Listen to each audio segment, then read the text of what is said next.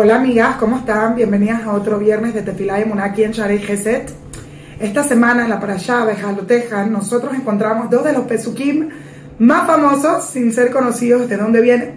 Siempre que nosotros sacamos la Torah el sábado, decimos estos pesukim, no sé cómo lo dicen en el mundo ashkenazí, pero en el mundo sefaradí dicen Vayehi min Zoharon, Vayomer Moshe, Kumashem, Vayafutsu, Oyeveja, Vayanusu Misaneja, Mipaneja. Estos pesukim salen al final del capítulo 10 en la parasha de esta semana. Y si abren el Humash van a notar algo increíble. En todos los Humashim del mundo, estos pesukim están en medio de brackets, no sé cómo, de llaves. Y las llaves de hecho parecen nun invertidas. Es la única instancia que encontramos en toda la Torah que sucede esto y nos tenemos que preguntar por qué estos pesukim están en estas llaves. ¿Cuál es el mensaje? De hecho, si nosotros notamos uno de los comentaristas, el Kliakar, si no me equivoco, o el, eh, dice algo impresionante, o el Bala Turin dice que la Gemara nos cuenta que hay siete libros en el Humash. No hay cinco libros, hay siete libros.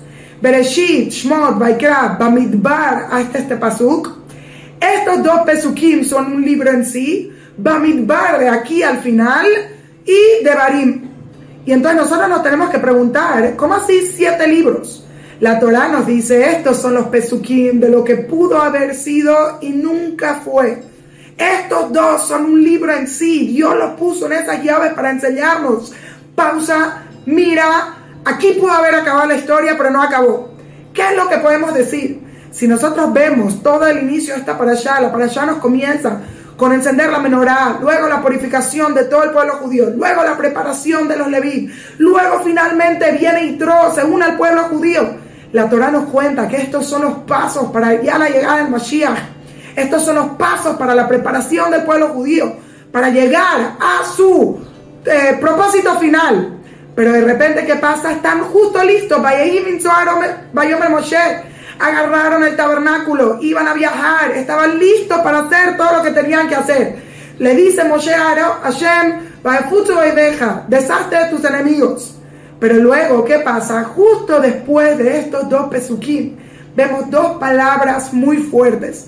De Ayú que y pasó que el pueblo judío se estaba quejando. ¿De qué se estaba quejando? Queremos carne, queremos esto, extrañamos Egipto. Y viene aquí Rasolovich y nos dice algo impresionante. Estos dos pesukim nos demuestran lo que pudo haber sido. El pueblo judío estaba listo para la redención. Dios nos preparó, Dios nos elevó, estábamos ahí.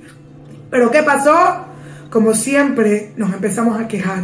Como siempre nos fijamos en cosas tan pequeñas, tan físicas, tan materiales y se nos olvidó cuál era el nivel espiritual, cuál era la meta a la que estábamos yendo. Y esto nos enseña una lección impresionante en la vida. ¿Cuántas veces no estamos a punto de lograrlo, a punto de hacerlo? Sin embargo, nos perdemos en cosas tan insignificantes. Desviamos y nos distraemos con cosas tan pequeñas en la vida. Estamos llegando, tenemos un día de paz, estamos inspirados para Rosh Hashanah, estamos inspirados para lo que sea. Y viene cualquier cosa chiquitita y nos saca de nuestra concentración. Algo tan mínimo, alguien nos hizo, algo nos dijeron, lo que sea, y en un segundo perdemos todo. Viene la Torah y nos dice, esto está en llaves porque es lo que pudo haber sido y nunca fue. Y esto es solo un episodio en nuestra vida, de todo lo que pudo haber sido y nunca fue. Yo siempre digo, la historia puede, haber puede terminar en cualquier momento, pero nosotras no la dejamos terminar porque no nos da la gana no hacemos ese esfuerzo último de subir el último piso, porque al final de cuentas somos seres egoístas y pensamos en nosotros. La Torah dice, ¿sabes por qué leemos justo estos pesukim cuando sacamos la Torah? Escuchen bien, porque lo único que está parado en nuestro camino, lo único que es nuestro obstáculo en la vida, somos nosotros mismos. Y por eso, miren qué belleza, las llaves son nun invertidas. ¿En qué lugar nosotros encontramos Nun, en la Torah? Nace Benishma, dice la Torah. ¿Qué pasó con eso que dijiste? Nace Benishma, estoy listo para hacer, sin entender. Dios me entrego, Dios te amo, Dios aquí estoy. ¿Qué pasó en ese momento? En un segundo todo se fue. Así hacemos todas en las relaciones, ¿no? Cuando nos vamos a casar decimos, Add death do us apart, hasta que la muerte nos separe. Yo sé que eso no lo decimos los judíos, pero así lo pensamos.